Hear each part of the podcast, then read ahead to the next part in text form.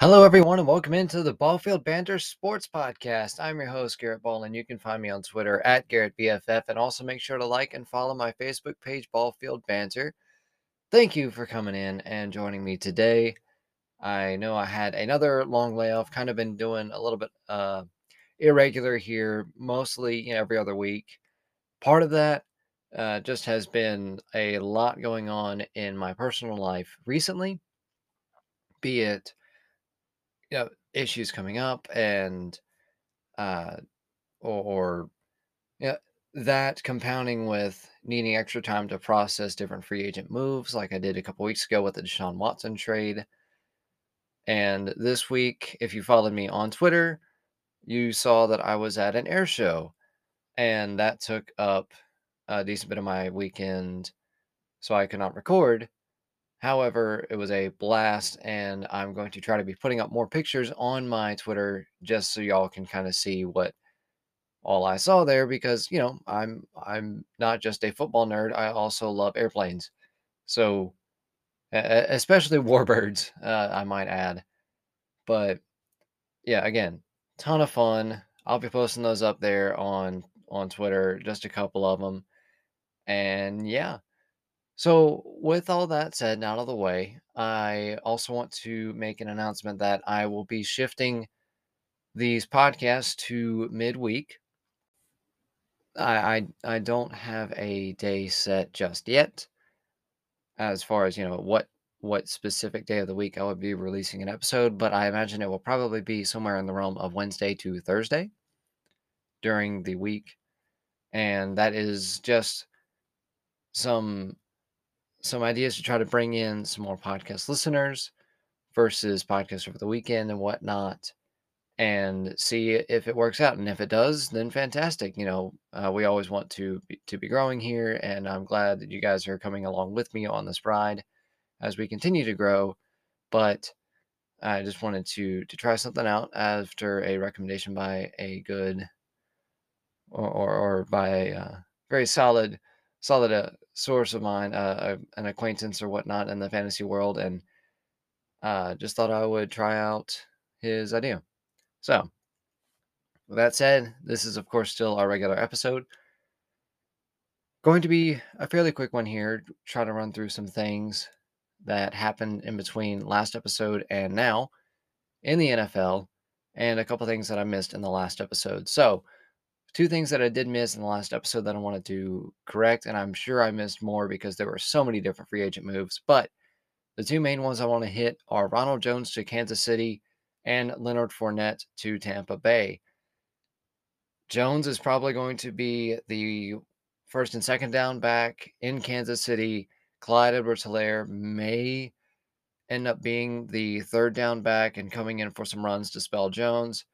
However, I I don't see this as a positive for for CEH's value. I think that Jones may even eh, he he could very well be the better runner, and that that you know I I have not dove in completely to to all that, so I I will admit that much. However, just what I've what I've seen and what I've noticed after you know watching these two players is that Jones does well when given the opportunity. He is a good runner, but he's I mean to his I guess discredit, he's had a fumbling issue. Clyde, on the other hand, I don't know what to make of. I think he's being misutilized in Kansas City out of all things. Like you would think that Andy Reid would be able to use him correctly, but I don't think he's being used in the passing game as much as he probably should be. So you've got a little bit of play there as far as, you know, what a player is actually, you know, like is is it the player's fault that he's not doing well, or is it the coaching or whatnot? Either way, I think that Jones is going to be coming in and taking all the first and second down work, and Clyde will be in there for the third down if it's not somebody else. And yeah, I mean, if you want to acquire Ronald Jones and Dynasty or whatnot, I'm not, you know, opposed to that. I've got him in one or two squads. That's just because I happen to have him. I've not traded for him, but I won't be opposed if you do. Now, the other running back in Tampa Bay, who was Jones' teammate, of course, you know, is Leonard Fournette. Fournette thought, you know, he, he was he was testing out the free agent market, seeing what was there, and eventually came back to Tampa on a right, fairly nice deal, three year deal for the Tampa Bay Buccaneers. And all I can say is just, uh, as I've heard it said, wheels up, let's go. I, you know, uh, I think that it was a fantastic deal for both sides. And as far as fantasy goes, I'm I'm trying to target him in especially if I have a win now team, which I have a few of those. Or that came out super weird, like and kind of like pompous. I eh, eh, on the teams that I have that are win now, that sounds a little bit better. On those teams, I'm trying to acquire Leonard Fournette because I think he can be acquired at a decently cheaper price than other win now running backs and offer you a very nice ceiling. Last year, he was the RB seven in half PPR formats. In full PPR, he was the running back six, if I'm recalling correctly. So, I mean, yeah, like why not? He he's he's good in that in that system and with Tom Brady back, there's going to be a lot of scoring opportunities. We know that he can get passing work. Um, I know he got a lot of it last year because Giovani Bernard was hurt, but he can still do it. And yes, he may not be the pass catching pass catching specialist that Bernard is. However, it doesn't mean that he's bad at it. So yeah, I, I really like Leonard Fournette this year. I'm going to have him ranked pretty highly in my redraft leagues in or or in in dynasty. I mean, he'll be up there, I think, but not knowing Brady's future, I don't know where necessarily to place his value other than short term win now for a high volume running back in a fantastic offense. That's kind of where I've got him, you know, in in my mind, and haven't necessarily put that down into paper on rankings, but that's my thought process with Leonard Fournette. Win now, redraft guy, not so much a long term dynasty asset. In other news around the NFL, Marlon Mack signed with the Texans. Marlon Mack was, you know, the the guy that we worried about that was going to hinder Jonathan Taylor's breakout. And unfortunately for Mack, he was hurt in 2021 right off the bat, which eventually led to the Jonathan Taylor breakout in 2020 towards the end of the season. And then, of course, the massive season we saw from him this year in 2021, just because that guy's a beast.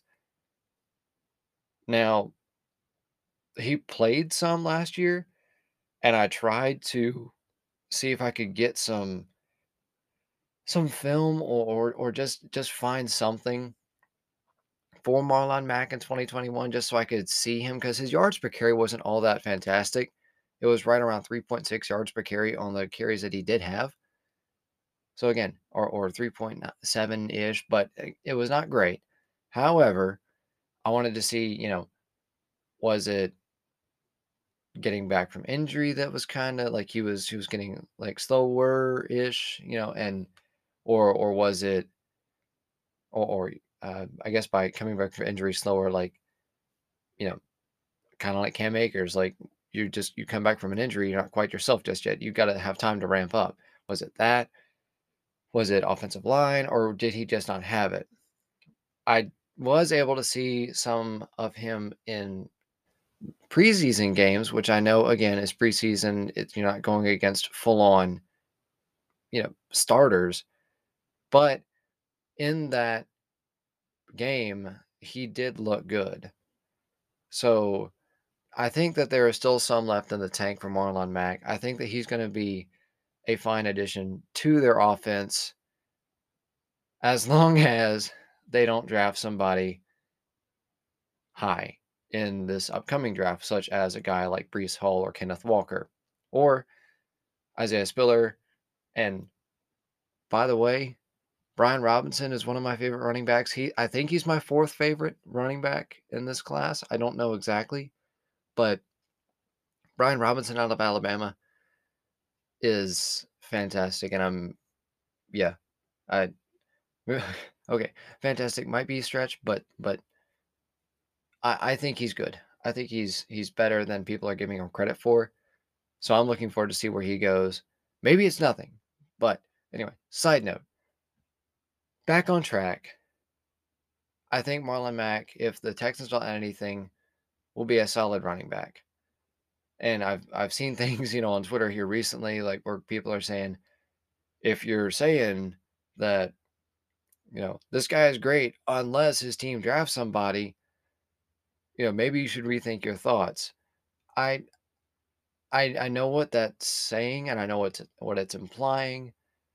And in, in a lot of cases it's true. I don't know if that's necessarily the case here because like I do think that Mack is a solid running back and that he is good.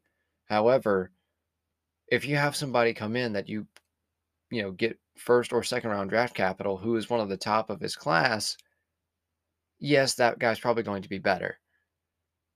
So, there's that. Just throwing that throwing that in there because, you know, never know who might be listening or or what they might be thinking. Just wanted to throw that out there.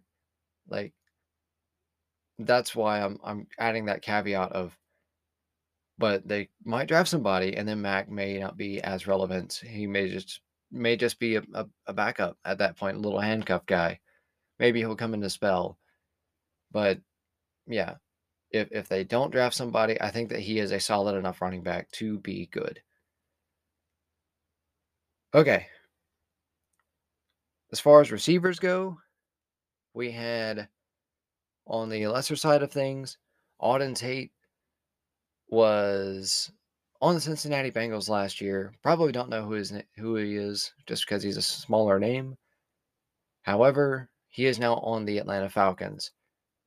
There's a massive target hole in Atlanta, and if you haven't looked up some Auden Tate highlights from his days at Cincinnati, you should do yourself a favor. Uh, the the guy makes incredible catches, and it just just mind blowing. Now, why he wasn't getting work, you know, beforehand, I don't know. Maybe it's just that he's too much of a 50 50 ball guy. But either way, opportunity is there in Atlanta. The worst thing you can do is take a flyer on him, which I, I would recommend doing. I, I would take a flyer on Auden Tate. DeVante Parker was traded to New England from the Miami Dolphins. Another 50 50 ball guy, not a lot of separation. Same, you know, same as Auden Tate, but at the same time, I, I think he's good. I don't know where I have him ranked as far as in, in the in the New England hierarchy of receivers. I still think Jakobi Meyers is probably number one for me that I will be drafting of that group. And I mean, to be completely honest, Kendrick Bourne did pretty well last year with Mac Jones. And I'd, I'd be interested to see like how Jones does with a guy who is a contested catch specialist. Does he like to throw into those windows? That's something I haven't really gotten a chance to look into, and maybe that I would benefit from that. Most definitely would, is to see like does he like to throw in contest into tight windows and contested catches? And if so, maybe Parker is a great addition, and because he he's good at going up and getting the ball. Uh, I want to say the last two years he's led the league in contested catches with like 57 or something like that. I think it's the last two years. I, I saw something from PFF. I can't remember the exact you know time frame, but I do know that he has led the NFL in the contested catch, you know, stat or whatnot in particular time frame that I can't remember. So I, I don't know. It's tough. I I like Bourne. I like Meyers. Meyers is going to get targeted, and Bourne he he's surprisingly like he he he surprised me. He's good. I I like him, and I think he's fairly solid. He may not be as good as DeVante Parker with talent, but and, and or talent wise, but until I see it in action, Parker's kind of the third guy for me as far as NFL or as far as New England goes, not NFL. New England wide receivers go, just because I want to see it first. And that might be a fault of mine, uh, you know, not swinging for the fences with upside sometimes, but that that's me as a person. I'm just very conservative with things in in how I draft and whatnot. Last couple guys that I'm going to mention here are Brandin Cooks. He signed a two year deal with the Texans after it was rumored that he could be traded, potentially to the Browns, potentially to, I think it was the Green Bay Packers as well that were inquiring about him. But looks like he is staying with the Texans for the next couple years, and Davis Mills has his top target secured for the time being, unless, of course, they decide to trade him as well even after this extension. Stefon Diggs also secured a lot of money where he is totaling, I believe it was a four year extension to his current deal, which means that his current contract now is $124 million over the next six years. Fantastic for him. Fantastic for Josh Allen. He wants to retire as a Bill, is what it seems like, and what I believe I saw uh, about Stefon Diggs that he he wants to retire as a Buffalo Bill. And you know, kudos to him. Maybe by the time the six year deal is over, he maybe I has something left in the tank. Who knows? He'll be, I think, about 34, 35 by that time. Because he's he's decently up there in age. And yeah, so he'll he'll be older than I think Julio Jones is now by the time that this deal runs out. And again, I could be wrong, but I believe he is 28. And yes, Stefon Diggs is in fact 28. He will turn 29 next season. So, yeah, uh, that might be an irrelevant point other than just to bring home the fact that, yeah, it sounds like he will retire at Buffalo Bill. Oh, and right before recording, found out Melvin Gordon is wanting to, or or potentially joining the Baltimore Ravens, and uh, he he's meeting with them and and whatnot. If he does join the Ravens, I you know J.K. Dobbins to me is still their lead back. However, he goes down in my rankings, much like Javonte Williams did last year. Like both guys are really good but when they're both really good, you use them both. So they kind of cannibalize each other as far as fantasy points go. I know that would be a massive boost to the Ravens offense, like in real life, but as far as fantasy goes, it kind of limits their upside. So that'll be interesting to see on on the Ravens side whether or not they bring in Melvin Gordon, and maybe it, it, the reason they bring in Melvin Gordon is is it possible that Dobbins is a little slower on the recovery? that that is a a big potential you know reason for bringing him in. They had no running backs last year, and they just need a solid insurance policy as well as potentially a very good backup slash number two man in their offense. And if he does go, Javonte Williams is going to go through the roof, guys. It's it's just going to be fantastic for just everybody, fantasy football players, real you know, or or you know, and just regular fans, whatnot. It's going to be awesome to watch him just completely go off next year and and that uh, Russell Wilson led offense. So that's all I've got for you guys today. Thank you again for listening to the Ballfield Banter Sports Podcast. Again, you know where to find me on Twitter at Garrett BFF and follow my Facebook page, Ballfield Banter. I would also like to request that you like this podcast and give it a review on Apple and also make sure to leave a rating on Spotify. With that, guys, that's all I got for you tonight. Thank you again, and I will see you later. Take care. Thank you.